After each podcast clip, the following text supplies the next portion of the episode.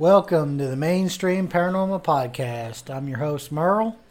And I'm Larry. We got a good show for you today. We're actually combining two um, two stories, I guess you want to call it. Yep.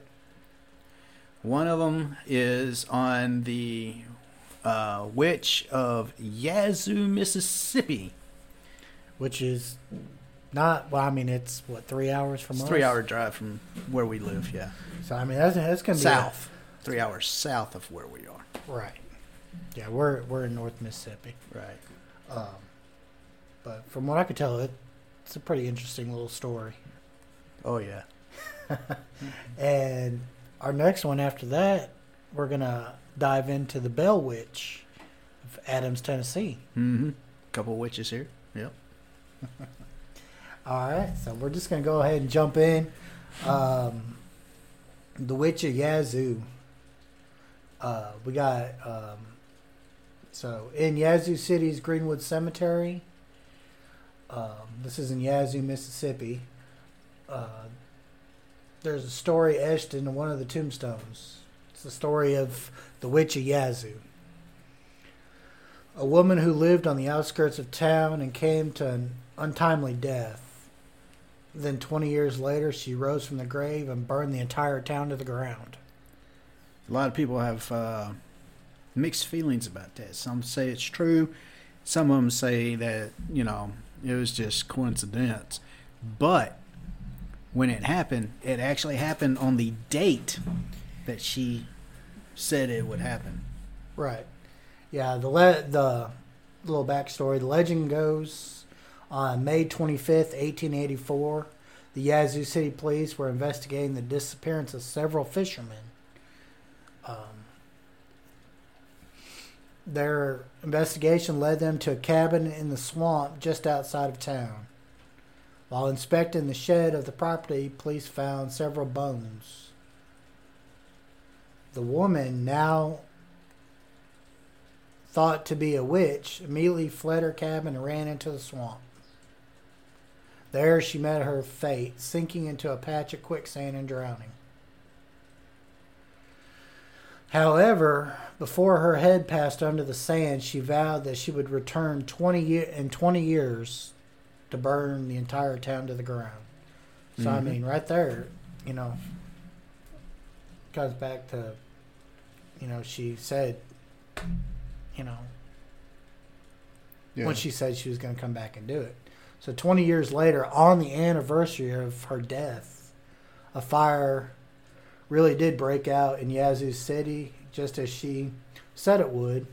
Uh, the fire originally uh, originated in a part of town occupied by the Western Union and the Post Post Telegraph companies, and quickly spread to the telephone exchange, which completely cut them off from the outside world. You know, so they couldn't call get any calls for help to come in, and due to the unseasonably high winds, the fire quickly spread. Um, so I mean, by the by the time they were able to get it extinguished, you know, over 200 homes and most of the businesses in the town of Yazoo were destroyed. So I mean, basically, not like as far as damages go, you know, like in today's money, they said it was probably nearly worth 50 million. No, that was actually two million their time, fifty Yeah, million our right. time. So I mean, two million. That was That's pretty much the whole yeah. So town. 1904, basically. Yeah. So I mean,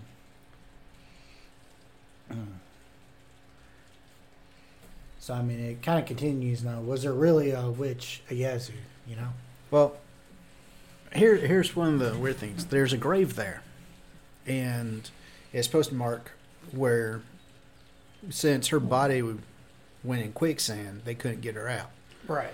So they put a grave, you know, in a cemetery Mm-hmm. for her, and they put chains around it. Now, here's one of the weird, creepy things. The chains are always brand new because they have to keep replacing these chains because the chains are always broken and they're laying down on the grave instead of they're like in um, steel eyelets, and they ran through it like a barrier. Right. Well, the chains are always broken and laying down, and we're talking huge log train chains that are like snapped. Dang.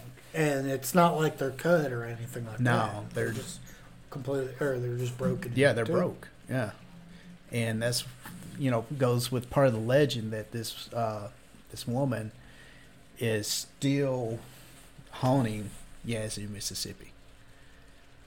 And I'm pretty sure uh, if you went down there and you asked uh, some locals about it, you would probably get mixed reviews, you know, on if Yeah. they believe it or not. But yeah, uh, I mean, we're we're hoping to take a trip down there Oh yeah, to, yeah, we're definitely gonna do that. and they they give tours mm-hmm. at the uh, cemetery. Yep, they give tours. Um, they will um, pretty much uh, tell you same thing we're saying. Um, they might add a little more to it. We don't know. Uh, Because we haven't got to take the tour yet. right. And we are also going to see about um, getting in touch with the city so we could probably do an investigation one day as well. hmm So I'm kind of looking forward to it. So And we may, man, we might have maybe a, you know, kind of a. I want to say not. Maybe a little easier to get in since you guys do have uh, your hunting club's got a cabin down in yeah, we've got, Yazoo. we've uh, we actually have a hunting club down in Yazoo. Well, it's on the outside of Yazoo. It's like a 20 minute drive from there, so it'd be easy for us. So who knows? But uh, and I was when I was doing research, I couldn't find the name of this quote unquote woman. Uh huh. So I I couldn't tell you. Yeah, I mean, there's there's not a whole lot on her. No, there's not. um, there's the reason why a lot of people wonder if there's really a witch because there was you know back in 1884 you didn't have a whole lot of records being kept i mean No, you did. But if something major happened, they did keep a record in the court about it, right and there's hardly nothing. right i mean there's see there was no record of any fishermen you know Nope. and no record of a woman drowning in quicksand Nope. uh, at least on may 25th see i'm not familiar with the yazoo area so i don't know what the swamps are like out there Oh, they they pretty gnarly. um, Yazoo, if you're from the Mississippi, um, there's a hunting refuge called Panther Swamp, and Panther Swamp literally has alligators in that area. Um, I can remember uh, probably a couple of weeks ago we went down after the huge rain that we had right and everything flooded up. We went down to check on our on our camp to make sure it wasn't flooded out, and uh, we were driving the levees, and I mean we could see alligators ten feet long, if not longer, just sitting on the side of the roadside. And these are areas that I hunt, and I didn't realize they were in there.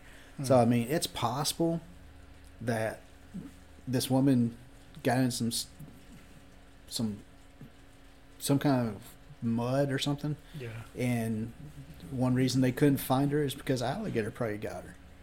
I mean, it's possible. Yeah I mean, rotting flesh out there, it's going to attract a lot of animals. Yeah, that's kind of this story kind of reminds me of uh, another story I heard. Um, it's been s- several years ago. It was like in Ireland or something like that.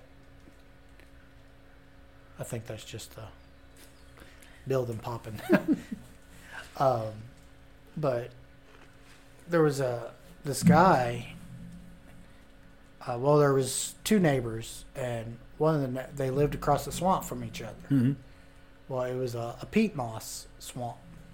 Well, one guy like he always wore like a. trying to remember, it was a some kind of hat. Okay. Like he never took it off. Well, his na- neighbor kept asking about it, you know, and he never would tell him why he never took off the hat. Well, his neighbor snuck into his house and stole his hat. Well, the next day he comes out or comes into town, and he's wearing the same hat. So he's like, well, he must have, you know, a few hats. Mhm. So he goes in and steals all his hats. Go goes in his house at night, steals all his hat, all these hats, and goes home. Well, guy wakes up and is par- apparently you know Mhm. ticked off. Well, he goes instead of going around the swamp, he cuts through the swamp and basically drowned. Well, they couldn't find him, and he uh, so the sheriff's department or whatever they are, uh, the the police, they when they're interviewing the guy, they decide that they're gonna all go looking for him. Well, they start going through the swamp. And they found just the top of his head. Hmm. And um, or well, they found the cap. Right. Well, when they take the cap off the the top of the swamp, they see just the top of his head sinking down. Ooh. So the judge made that that neighbor that stole his hats because he said, you know, man, this is my fault, you know, because I stole his hats. You know, he must have been so aggravated instead of going around, he came through it. Mm-hmm. So the judge said that for his punishment, he had to wear that hat for the rest of his life, every day for the rest of his life. I mean, I don't know if it's a true story, but I, Yeah. it's just the the sinking thing, you know. Mm-hmm. I just had to tell it. It was a little, little off story. if not, I mean, like we said, there's not a whole lot on this woman. Um, but I mean, the the town did burn down. It did. Most of it did burn down, but we don't know if it's because of a witch or if it's just a you know a coincidence. Because, like we said, other than the the the grave with the, the headstone, Yeah. you know, and these legends, there's no Oh, there's actually no headstone. It's, It's just a, the it's a marker. Yeah, it's a marker, and it's See, a from concrete, s um, like a concrete slab uh huh. with a marker put on it, and then around that is the Okay, chain. so so the pictures that I've seen, the headstone that we see in the pictures is not her headstone. I don't believe so. Okay. All right, I'm. I guess I'm off on that, but hey, I'm off on a lot of stuff. Well, the, unless they just put one up, because the last the last I saw of it Uh, was only a flat, uh, like a flat name marker. right. that you know it's concrete, and then the concrete slab and the chain around it. So could be something new Yeah. because of the notoriety of all this. But they have put up. I don't know.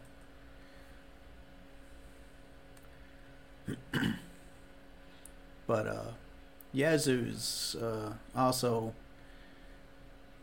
uh, it's steeped in a lot of Civil War Right. stuff as well. So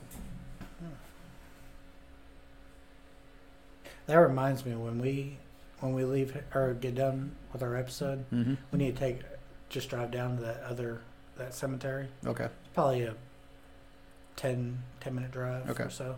Check out that gravestone. Yep. That I wanted to ta- talk to you about. okay. That'll be hopefully another episode coming up. Hope it's an investigation coming up. Can't wait. Yeah. So I mean, if you guys have any, uh, speaking of investigations, if you guys have any, what do you want to say, troubles with the paranormal, and Questionable situations. yeah, That'd be the best way to put it. yeah, I guess you'd call it questionable. We are here. to help answer those questions if possible. Yep. And of course, you know, you just send us a private message on Facebook. You know, nobody's going to see it but us. That's right. Or send us a email at um, mainstream paranormal podcast at gmail.com. Mm-hmm. But I mean, really, that's all we really have on. Yeah, The Witch of there's, there's not much on this um, at all. We just wanted to start off with that because it's it's not really local to us, but it's in our own home state. You know. So that's why we decided to go ahead and start with Witch of Yazoo. Yeah, just a small one to kind of kick off the uh, the witch day or the witch cast. Yeah, that's a good word for it. The witch cast.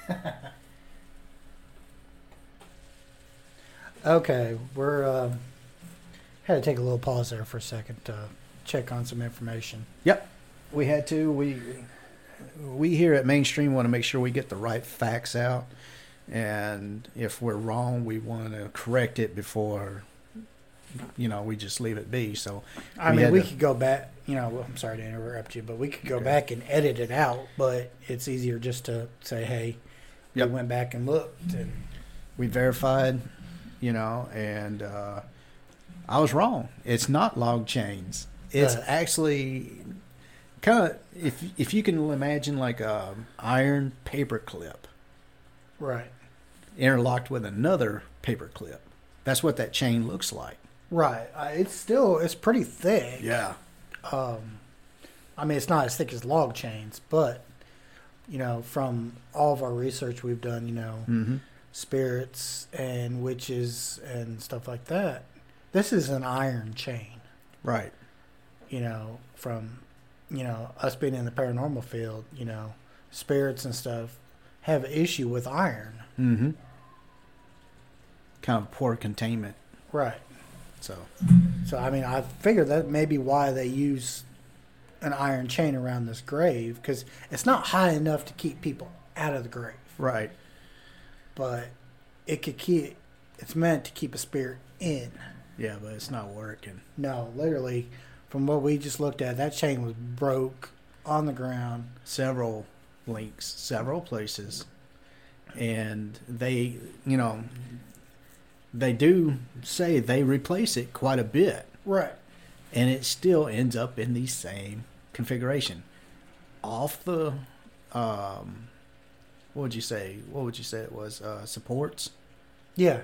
off the supports on the ground broke, and even the the slab um, is cracked right down the center because they said when they put it there, Yeah. the same what was it the same day Yeah. Same day. same day they put it on the slab literally cracked itself all the way down from one end to the And, other and this is a, this is a pretty new slab. yeah This was the date I seen. I was 1997. hmm yeah Um, and that's granite that's Yeah. not and granite's not easy to especially something like that it's Right. not easy to break those things are heavy right. Yeah. So I mean, that's yeah. We what we need to do is we need to find out, get some information, and head down and do an investigation. That's what we need. Yeah. to do. That's what we need to do on that. And guys, let me make another noca- notation here. I mentioned this a minute ago to Merle. We're here doing these uh, witch podcasts for you, and uh, I just happened to look over, and my buddy Merle is wearing a Harry Potter's platform nine and three quarter T-shirt. Yeah, I didn't even think about it when I put it on. Us doing this, There you go. I just want to, you know, just grab the T-shirt out, of, you know, out of the closet because I thought it was supposed to be a pretty warm day, but in Mississippi, you go from 80 degrees one day and it's like- 34 at night. yeah, and it was si- it was 60 when I Mm-hmm. When I came out here. Yeah, five more minutes, it'll change again. Yeah, I mean, I had I had the air conditioning running in the building all night to make sure it was nice in here. Yeah, I walked in, it was freezing. Man, it was cold. I was telling him I walked in wearing a um, uh, long sleeve Magellan uh, fishing shirt, and um, he asked me if I was chilled, and I told him I slept with the windows open, ceiling fan going, Um, and my night fan, uh, my fan on my nightstand blowing. Yeah, I got a little chilled. I haven't been able to shake it. So, but anyway, back to our podcast. We're sorry about just jumping subject like that, but you know, Hey, That- what it happens, you know. We like, you know, hey, you know that's that's our podcast. yeah. I You mean, know. we may run off on a tangent, but we're going to come back to the information. Yeah, we'll come back to the original subject. So, And sometimes if you, uh, if we take a pause, it's either to look up something that we need to get correction on. Yeah. Make sure we're telling you guys right. Normally, we do research everything we talk about, and uh, we researched this one. Um, the thing is, is there's not a lot of research or information on Yazoo Witch, and I remembered a uh, the the thing about the the chains, and then I remember there was something that we could go back and refer to it, and that's what we did because I want to make sure you guys get the right information.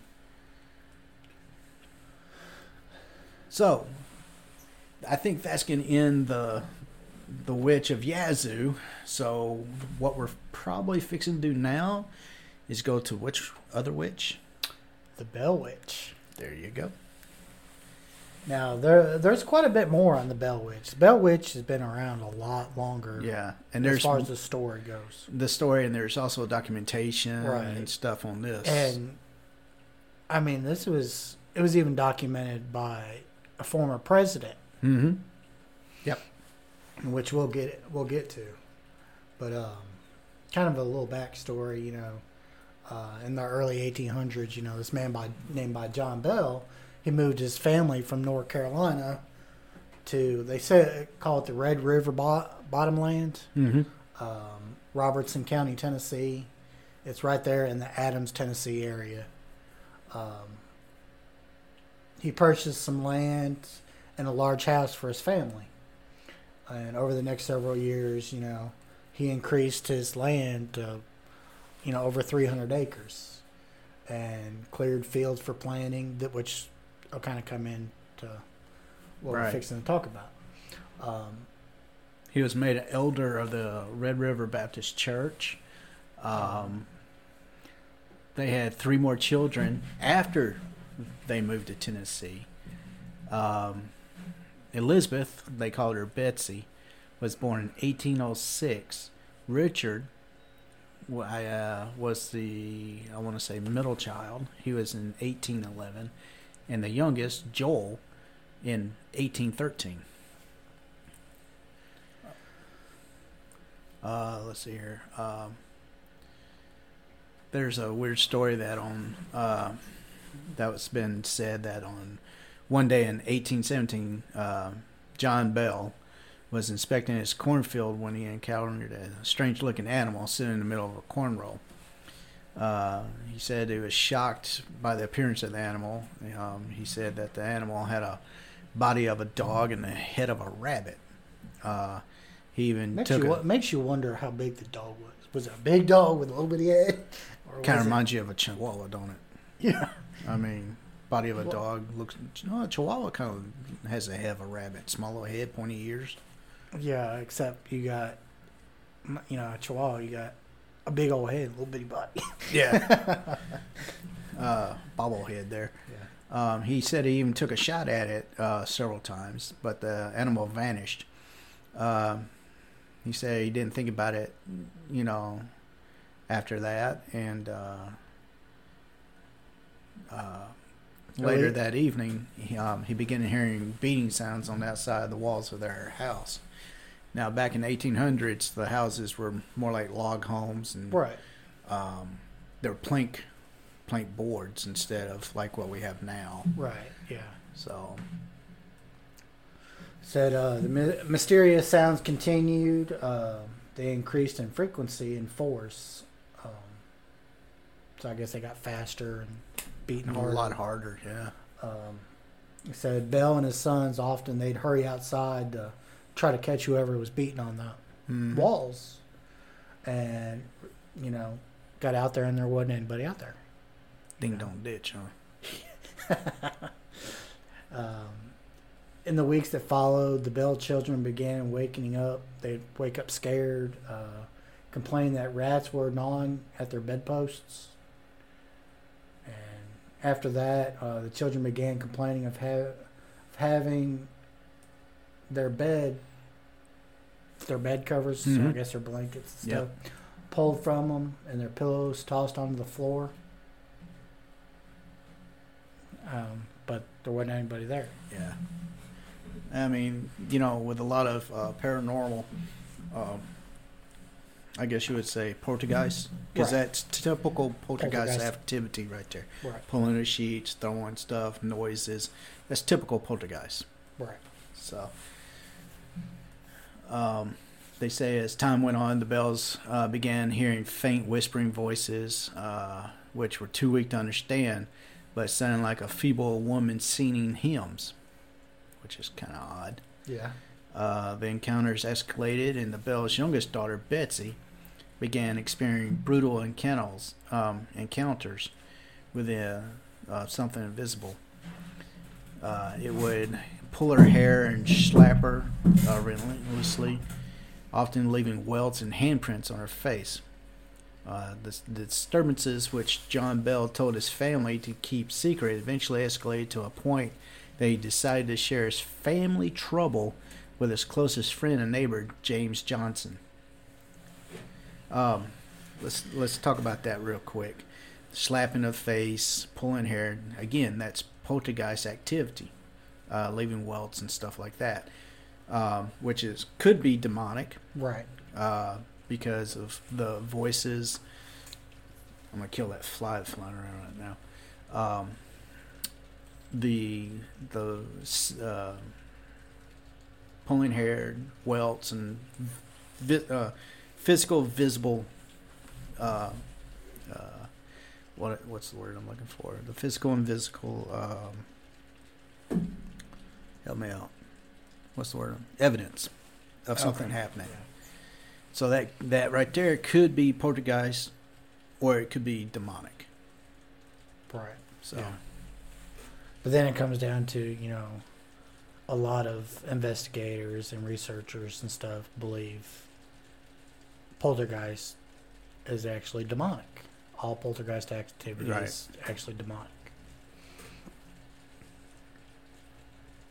All right. It says um, Johnston and his wife spent the night at the Bell House or Bell Home, or I guess, uh, where they were subject to the same terrifying disturbances that the Bells had experienced. Mhm. So the pulling sheets and Yep. all that kind of stuff.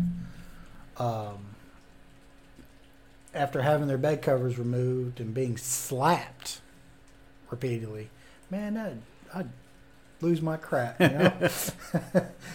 Johnston uh, sprang out of out of bed, exclaiming, "In the name of the Lord, who are you and what do you want?" There was no response, but the remainder of the night was pretty peaceful. So, so that right there kind of tells you it was demonic, because anytime you use the Lord's name. yeah the Lord's name, you're gonna get either a more forceful response, or it's gonna stop. Right. So, um, let's see here. It says the entity's voice strengthened over time to the point that it was loud and unmistakable. Um, it was seen hymns, quoted scripture, which is uh, not uncommon, and carried an intelligent conversation, and once even quoted word for word two sermons that were preached at the same time on the same day, 13 miles apart. No. All right, I have a little problem with that. Right now, just in. Two sermons on the same day, 13 miles apart. Back then, travel wasn't like it is now. No. Back in those days, it was horse and carriage. So just to go to town and back was An all day. it, yeah, it was. It was an all day thing. So who's going to go to two different places for church? 13 miles apart. You're not going to. Right. So I have a little bit of issue with what's said right there. But anyway, go ahead. Uh, that's just me. Uh, So, uh, word of this supernatural phenomenon soon spread outside the settlement, even in Nashville, where then Major General Andrew Jackson took a keen interest. And we all know who Andrew Jackson is. Yeah. So you got John Bell Jr., uh, Drury Bell, and Jesse Bell, the the eldest, the Mhm. ones that were born before they moved here. Exactly. Um, they had fought under General Jackson at the Battle of New Orleans, and in 1819 Jackson decided to visit the Bell farm to see what what was going on. You know, Yeah. what all this stuff people were telling him about. Said uh, Jackson uh, Jackson's entourage consisted consisted of several men, some well groomed, Horses and a wagon. yeah, well groomed horses. I was Yep. thinking of well groomed men. Kind of throws you. Yeah, it does. Um, as they approached the Bell property, the wagon stopped suddenly. The horses couldn't couldn't pull it. I mean, you know, it's not like the wheel was broke. No. or- that's kind of like any animal. If there's any kind of negative energy, it's like with a dog. All right, a dog knows what's right and what's wrong. Mhm. He can sense it. It's like a dog just standing in front of a doorway, barking at nothing, and you're like, "Well, come on, boy, let's go." And he's just sitting there, just growling, barking, just going crazy, and nothing there. He know something's there, but you can't see it. I can't see it. Right. That dog can see it and sense it. So, horses are the same way. Um, you know, a horse can know if there's a rattlesnake on the ground before you even get to it because they start kind of jerking with you. Right. Um, They can they can feel the vibration Yeah. and stuff in the ground, which we can't. exactly. So they But the know. the issue with this was it wasn't the horse that stopped. The horse couldn't pull the wagon. right. So something was physically holding the wagon there. Mhm. It wasn't stuck in the mud, you know. It didn't have a broken wheel. Nope. It just got really heavy for a horse. Now, for a horse not to pull something, Mm-hmm. it's got to be like it's in the ground. So I mean, it said after several minutes of cursing and trying to coax the horses into pulling the wagon, Jackson proclaimed, "By the eternal boys, that must be the Bell Witch." Then, in disembodied female voice, told Jackson that they could proceed and that she would see them again later that evening. They were then able to proceed across the property, pull up the lane, and to the Bell Bell home where Jackson and John Bell had a long discussion about the Indians and other topics and stuff. Uh, while Jackson's entourage waited to see if the entity was going to, appear. yeah, Yeah. Uh, one of the men claimed to be a witch tamer. Now I don't know. It, I've read books on witch hunts. I even have a copy of the Malleus Maleficarum, which is about witch hunting. mm-hmm. A witch tamer. I don't know if they're talking about a witch hunter or someone that can cast out right. a witch. So it, it's got different meanings. But kind of, I'm I'm jumping off topic again. Go ahead. kind of um, coming back to the book. Once we get our studio completely Mhm. finished, we need to get a bookshelf in here for all of our We'll do books Yep, we'll do that. because I know both of us have quite a bit of. Oh, jeez, we got so much information. information, and we've done this for so long. We've accumulated so much on the subjects and everything just to keep us informed um, when we go out doing investigations, what to look for, and everything else. It's just it's crazy. yeah. Um, after several uneventful hours, he pulled out a shiny pistol and proclaimed that it, its silver bullet would kill any evil spirit it came in contact with. He went on to say that the reason nothing had happened to him was because whatever had been disturbing the bells was scared of this silver bullet. Wait, it's kind of kind of strange, you know, because silver, from all the stuff we've done, really has no effect No. on spirit. No, nothing. No, I mean, you know, and Silver Bullet, you know, that goes back to the werewolf stuff, you know. It's not, and it's even has- that it's not even fictional because they've actually tested a real silver bullet in a gun. Mhm. It has no flight trajectory at all. Even in a rifled barrel, well, Right. smooth barrel, in a smooth bore like back in those days, right. When the silver bullet first came into, it would fly everywhere. There was no straight trajectory for a silver bullet to, and then when they even tried it in a rifled barrel, Mhm. and a lot of you, I don't know, you know, if you know what a rifle barrel is, you know, you'll understand. But the people that don't, it's one that's got spirals cut into the barrel, which spins it like a football when it's thrown. It keeps it straight. Even then, it came out, and when it hit the target, like say ballistic gel, it just deformed on impact. It, there was hardly any penetration because silver is so soft and for the silver bullet theory, it has to be pure silver. It can't be mixed with any other. Right. And that's the thing is is silver is not a it's like gold. It's not a hard Exactly. metal. So, Yeah, it's just it's it's crap. yeah. My theory, anyway. But anyway, um, because of the silver bullet, it was scared, and like Merle was saying, you can't shoot air, Exactly. and that's what a spirit is. It's manifestation of Energy. energy and air around you. So it's like shooting the wind. You can't do it. Immediately, the man screamed and began jerking his body in different positions. So he pissed something off. Yeah. Complained that he was being struck with pins and being uh, and beaten severely.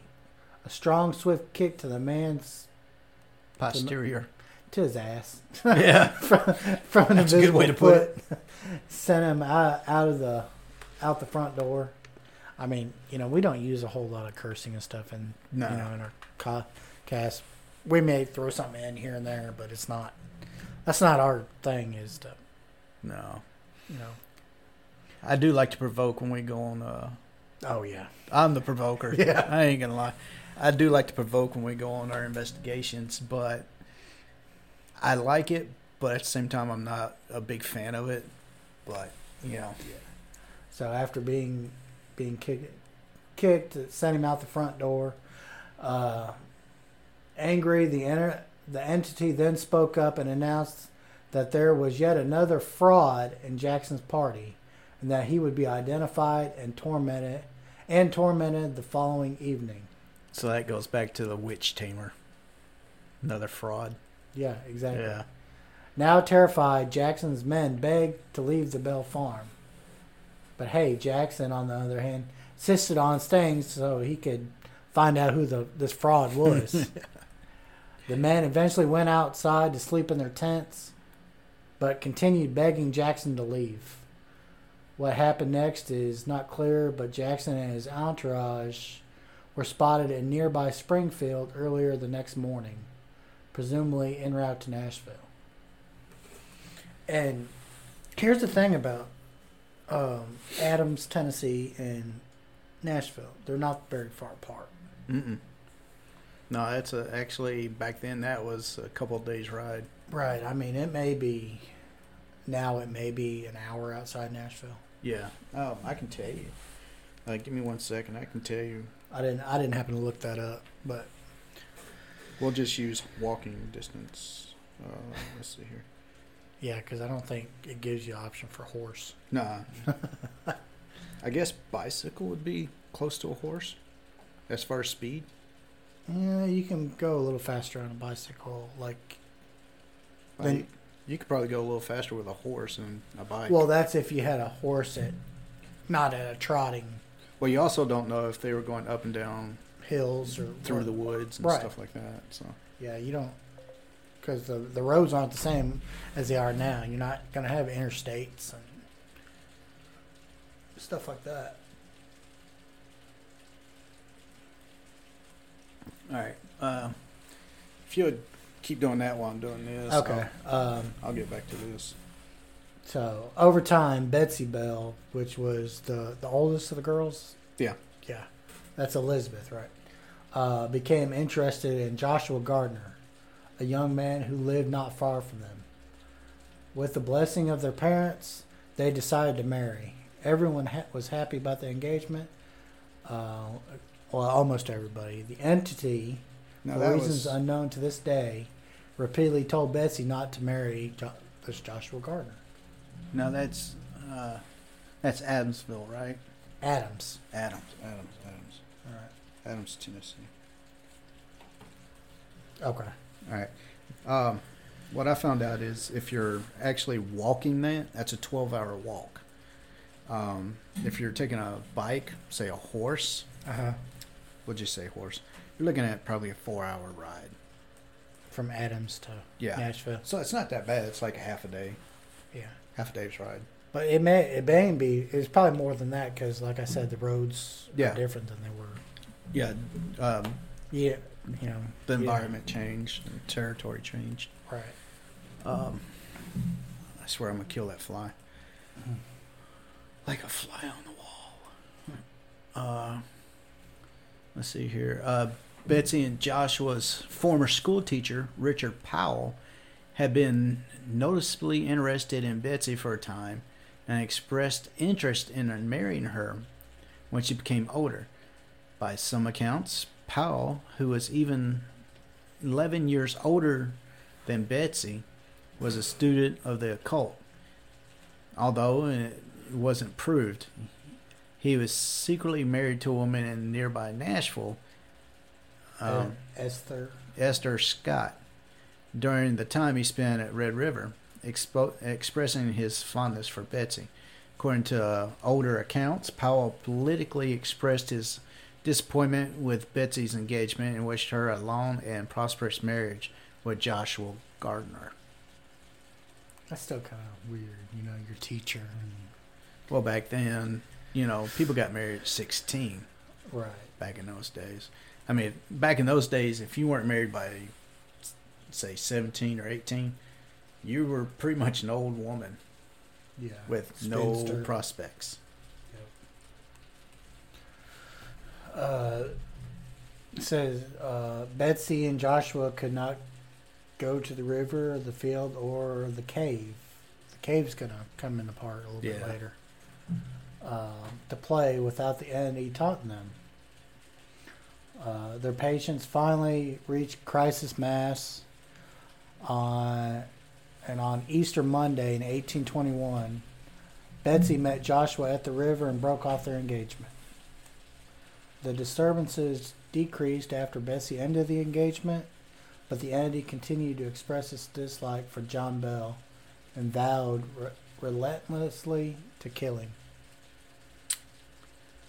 Uh, kind of makes you wonder why it was targeting John himself. Right. There's got to be a link or some kind of connection between the entity and John. Yeah, it was attacking everybody else in hell in the house, but it specifically targeted John. Um, it said Bell had been experiencing episodes of twitching in the face and difficulty swallowing for almost a year, and the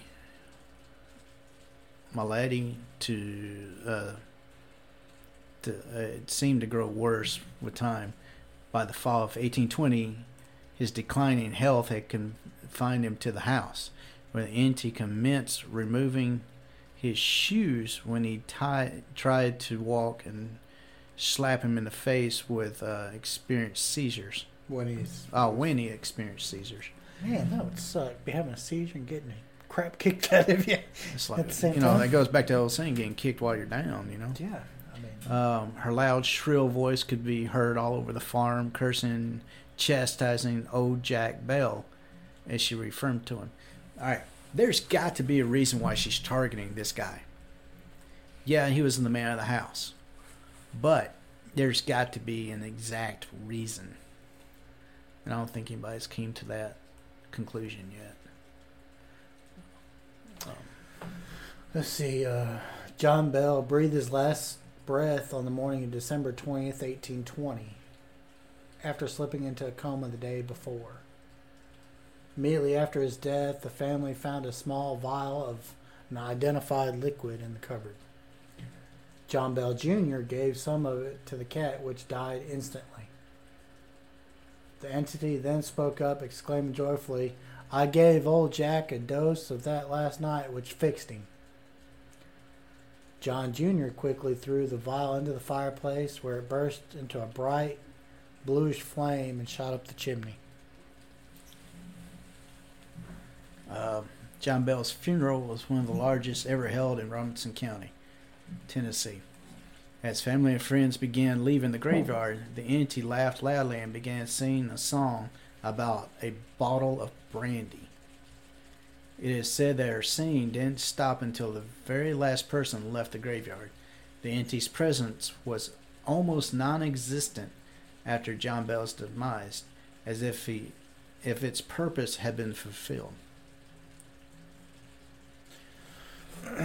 In April 1821, the, uh, the entity visited John Bell's widow, Lucy, and told her that it would return for a visit in seven years. The entity returned in 1828, as promised. So, exactly seven years. Mm-hmm. Most of its visits centered around John Bell Jr., with whom the entity discussed such things as the origin of life, civilizations, Christianity, and a need for a, a mass spiritual reawakening. Huh. Of, parti- of particular significance were its nearly accurate predictions of the Civil War and other events. That's that's pretty interesting. Yeah. The- Uh, The auntie said farewell after three weeks, promising to visit John Bell's most direct descendant in 107 years. The year would have been 1935, and the closest living descendant of John Bell at the time was Nashville physician Dr. Charles Bailey Bell. Dr. Bell himself wrote a book about the Bell Witch, published in 1934. No follow up publishment uh, there was no follow up was published, and John Bell died in 1945. Do- Dr. Bell. Yeah, Dr. Bell. Um, so what we need to find out is if the the witch actually visited Doctor uh, in 1935, because it doesn't say it did or didn't unless it's in that book. Right. Maybe ne- a book we need to add to the collection. But at the same time, it said, uh, let's see here. It says it would have been 1935, but he wrote the book, and then the book was published in 34. So, So this was passed on for him to know yeah. all this information about it. So that had been a year after the book was published. Is when she was supposed to come back and see him, but nothing was mentioned after that. Right. whether it did or not, which is kind of weird. If you look at that, um, it said 107 years. That had been 1935, right? Mm-hmm. The book was published in 34, right? Right. And he died in 45. If he died in 1945, that's exactly 10 years after she said she'll come back and see him. So she said she'll come back um, in seven years to see uh, Lucy, right? No. The uh, widow. It said uh, 1821, the Yeah. NT visited. It said it'd be back in seven years. The NT returned in 1928, which was 10 years, right? Stayed for three weeks. So seven and three is 10. If you're following the kind of weird math I'm going by, 73 is 10. She said she'll be back in 107 years, which had been 1935. He died in 1945. That's 10. Yeah. So it's a weird coincidence that 10 shows up twice. Yeah, it is. Um, you got the entity t- that tormented the Bell family and the Red River settlement almost 200 years ago is often blamed for all kinds of unexplainable manifestations that occur near the Old Bell Farm. Um, the faint sounds of people talking and children playing can sometimes be heard in the area, and it's not uncommon to see candle lights dance through the dark fields late at night. Uh, photography is especially difficult.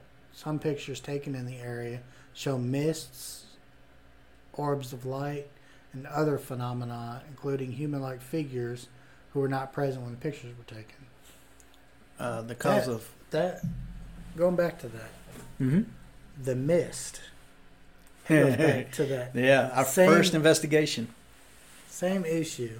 Yep. Well, our first investigation together. Yep. Yeah, our The- very the first investigation is mainstream. Right. Yep. And having the mist show up in several photographs. hmm Yeah, I mean that mist when, and we were. This is this the um, our investigation that we're talking about was in Mississippi. Right. Nowhere even near this, and we, uh, you know, coming from that graveyard, taking those photos, we had that mist around us. Right. Everywhere else was clear. So yeah, that's Pretty interesting. And the orbs of light. yeah. It We only reminds me of captured what two orbs that night. But that one orb right between two of our. Well, You and one other person. Yeah. Yeah. That was that was unique. That was kind of interesting. Um, it just that the mist kind of made me go back to think no, about I. I understand. Um, it says uh, the cause of the Bell's torment almost 200 years ago, as well as today's horrid, unexplained manifestation, remain a mystery. Um, numerous theories. Uh, there's no one one theory that is universally agreed upon by Bell Witch enthusiasts and researchers, and there probably never will be. Uh, different people have different standards Mhm. of proof. Yep. Most do agree that there was something very wrong at this Red River settlement, and there may very well be something wrong there today. But like you were you were talking about, no uh, wondering what this connection was. Could it go back to that animal? Was the animal there for a reason? See, one of the the theories is is that this um, Bell Witch was a former mistress of John Bell. Mm-hmm. I think I, I was thinking her name was Kate, something like that. I believe so. Um, and but the the settlement uh, was what they're calling it. The home is no longer there. It's been torn down. You know, Yeah, the land's still there. The Land- house, land's still there. the house isn't. but the- this part of our research didn't. Sh- it just mentioned the cave, right. but the cave is still there on the property, and they call it the Bell Witch Cave. So apparently, you could still go to this cave and Yeah, they still have tours, and it's privately owned. and you can actually yeah Mm-hmm. you can do the tours or whatever. But they say there's still a lot of stuff that goes around this cave. Right. Which Merle and I have uh, discussed and thrown it up in the air about doing an investigation here if we can get in touch with the right people. Right. That's the thing is is getting in touch with the right people Yeah. because we're we're not going to do something that is gonna we're not going to break in somewhere. Yeah, we're not breaking any laws to do anything at all. We we We respect the places we go. yeah, the we respect the places and the people, and we, you know, we're we're It was like you know se- several episodes ago when we did Athens jail. mm-hmm. You know, we were really respectful when we went in this Yep. place. You know, yeah we we take you could tell a lot of people aren't. yeah we take anywhere we go we treat it as if it's our place. We make sure nothing gets damaged. We look at every aspect of how we rig something before we re- rig it. Right. So If there's no put- damage or anything. Yeah. If we use any kind of any kind of tape or anything like that, Exactly. we take it back with us. We don't leave any Nope. We clean up. any trash. Yeah, we there's no footprints of us being there.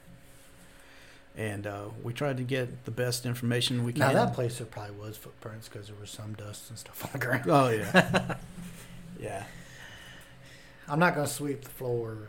You know, Oh, I'm not either. I'm not gonna bring a broom to.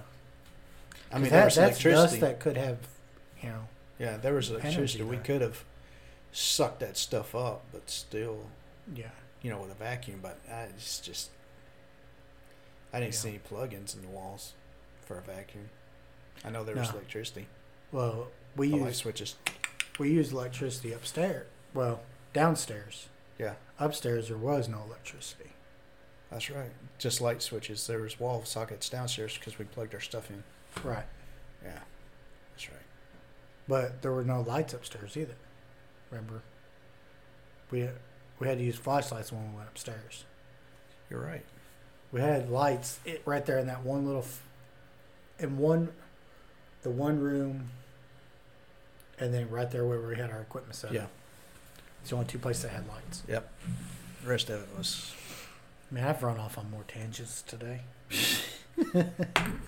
but I mean, that's that's the Bell Witch for you. I mean, there's you know, there's tons and tons of books out there. You know, if you want to read more into it, you know, go check out some of these books. And that uh, Dr. Bell's book, I'd like to get that for collection if I could find it. Yeah. I think we can find it on Amazon. I Uh, mean, what was it called? Uh, the Bell Witch. It's just called Bell Witch. Right. Let me look on Amazon real quick. Uh, Published by Charles Bailey Bell.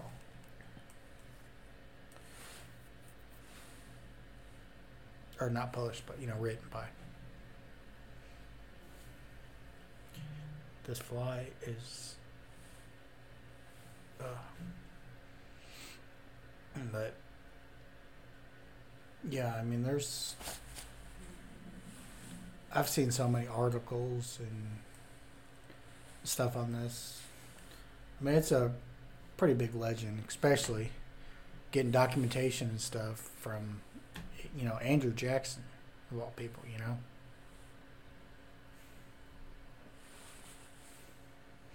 I just You know, Andrew Jackson was a very honest person too. Yeah, So I think I think it would have been funny to just to see that guy get kicked out the door. that would have been funny. Uh, the Bell Witch of Tennessee by Charles Bailey Bell. Yep. Yep, we can get it. It's uh, it's on paperback. Um, Is that all I got is paperback? yeah, it's twenty four ninety nine with four dollars shipping. It's not a big deal. Yeah. We could do that. Yeah, we'll do that. We may, may just write it down and get it when we get our bookshelf and stuff in here because I don't want to keep adding. It's gonna be loud. Death comes swift to those who fly swift. There's been a fly that's been flying around the studio driving us insane. And I missed him. It's just one fly. That was my kneecap though. But uh Yeah, the Bell Witch. You know, some people what was that one movie that was that came out? What was it? Haunting in Connecticut with um Donald Sutherland. I th- think so. Yeah. No. Was that it? Or was it a haunting? That's what the. One of those was. One of them Uh, is kind of based off of the Bell Witch.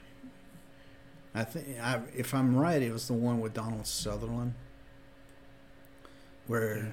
and I hate to say it, but he was sneaking into his daughter's room. Yeah. I can't remember on that one. And I think that movie was based off the stories Mm-hmm. and everything from the Bell Witch. Yeah, see, one of them had to do with that, and the other one was uh, Ed and Lorraine Warren Yeah. Now that story. That's what started the whole Conjuring Yeah. story. Um, there was another one that I've actually. We're going to do a podcast on uh, demonologists and demonology. We're going to well possession. We'll do one on possession because there's a couple stories we need to talk about. Okay. But uh, this, hey, awesome. Ding. Um, as far as the Bell Witch goes, uh, like Merle was saying, you could still go to the location. They have tours. You could, um, they'll show you where the the house was. Uh, you can also do the uh, the tour of the cave, and that's something we're gonna do one day. Yeah. And uh, That they say don't take it lightly when you go in there because people are afraid when you go in there that some, it's going to latch onto you. yeah, of course, I mean, we go in these places all the time. I mean, fear is the worst thing you can give something like this. exactly. And we've, from what I, what I can tell, we've never brought anything back with us. No. Uh. Um. There's gonna be that one day though. Something might, but as long as we stay level-headed, Yeah. we're gonna be good. Yeah, especially the way you like to provoke. You go, you gonna piss off. Uh, I mean, I thought we were gonna bring something back from uh, uh, Vicksburg Oh, yeah, when we went down there and did the uh, uh, the insane asylum. yeah, just doing that walk around, I thought we were going to bring something back because not what was it six weeks before we went down there, yeah. um, and we didn't. We realized it at the last moment. Um, I know this is kind of getting off subject with this, but Hey, um, it's it's a paranormal podcast. Yeah. It's what we do. um, we found out six weeks before we actually went down there there was unfortunately uh, a murder, and when we got down there, um, the place did have a, uh, I guess you could say a vibe to it. Ominous. Yeah, Yeah. um, but we we got out of it okay. But that was the one place that we actually thought that something might come back. But and that that was the only place I've ever been where I f- was physically yeah, you were Ma- drained out. Yeah. yeah, it's like I was nauseous, Mm-hmm. like my energy just dropped. Yeah. just And go walking up, a, f- yeah, going up those steps. Yeah. Make it Um, halfway up, and I was like, hang onto the Yeah. wall. I remember that, and that's the first place I've ever been where I was actually on alert, like waiting for something to come out at me, and I'm never like that. yeah, And when I heard that glass crack, like somebody was stepping on it on the second floor, right as we were getting up to that door, yeah, I was right, waiting. right about that same time I I got sick Yeah, because right. I was Yep. I was behind you as you were fixing to get up there, and I physically had to leave, go back downstairs into the fresh air, Mhm. and my energy just jumped right back up. Yep, I remember that because you said you were feeling a lot better once we got downstairs. And then I was the whole time I was waiting for something to come down those steps. Because if you remember, I kept looking back toward those steps. Yeah. I was. that was the one time, man. But then it's also interesting when we let when we were leaving, when we got back out to the vehicle, we were taking pictures of the front of the building. Yeah, we caught Caught that. that image. It looked like somebody leaning up against lady? a post. Yeah, but that- there was no post out there. Right. There was no post. But we took that picture of it looked like a lady in a dress, Yeah. and that that's weird. So yeah. And talking about this mist again, let's go back to Mhm. that. On our first investigation is mainstream, when we did that cemetery, Yeah. coming out, we kept getting that feeling like we were being watched and followed, Like something was. yeah. making sure we were leaving. Right. And me taking those photos, and it was the first time I ever taken photos like that. Mhm. Just taking it and swinging it behind me instead of turning around and snapping photos, trying to catch whatever what it was walking behind us. because it kept sounding like when we'd stop, it would stop. Right, like it was ducking behind stuff. So if Yeah. I figured if I turned around, and stopped, and turned around, they would jump behind a tree. So I was just swinging the camera back and forth, and when I swung it behind us, I'd click, click, And that's when I caught the photos of the mist and everything around us. And that was unique. And then when we got past the gate, there was no mist and everything was back to normal. Right. So, I mean, I took several shots of that. So, yeah. So, And it wasn't like it wasn't a humid night. Either, No. So I mean, there was no reason for the mist. no, there was no moisture in the air. There was no humidity. Well, there was humidity, but it wasn't, it was standard Mississippi weather. Right. So there, it's not like it was chilly or anything like this. This was a summer, Yeah. and it wasn't that early in the morning where there would be mist. So, but yeah, I think in the next next episode we should do, or a couple episodes in, um, should be the uh, um, possession. We need to do one on that. Okay. I already know what our next episode we're gonna do. All right. But uh, I, I guess that's gonna be it for this episode. Sounds good. Um, so we're go- we're gonna head on out of here. Yep. And uh, guys, we're coming to the end of this uh, COVID nineteen, and we hope everybody stayed inside, did their social distancing, and is uh, doing okay. And we do appreciate all the listeners, um, and also all of our um uh, comments and everything we've been getting. Yeah, we're uh, starting to get a little bit more feedback and stuff Yep. now. And we do appreciate it, guys. We really do. Every little bit helps. So keep giving us those thumbs up. Keep listening to us. And I think Merle has something. Yeah. Um, if you could, if like you listen on Apple Podcast, go ahead and leave us a review there. Yep. Help kind of bump us up the up the ladder a little bit. Like like you said, every every little bit helps. And we do appreciate every one of you guys listening. We do. We're here for you guys. We we do this not only because we enjoy it, but we think you do too. That's the reason we bring you this information. And that that's all I got. Um, Didn't you want to send some uh, shout outs? yeah, I'm gonna go ahead and do do them now. Okay. Um, got got a few shout outs. Um, we got Watchers Paranormal. Yep. Um, we, they uh, they liked us on Twitter and gave us a shout out on their podcast. Um, you can catch it on YouTube. I'm not sh- that that's where I seen it was on Mhm. YouTube. Um, you also got Ghost in the Night podcast.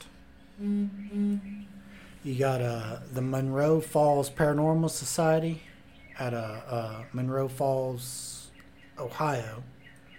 And then Nightgeist. It's Night and then Geist, like Poltergeist. Yep. Nightgeist podcast. So go ahead and check all those guys out. Mhm. That, and that's all I got for this episode. Okay. Um, so I'm I'm Merle. I'm Larry. We'll see you on the other side.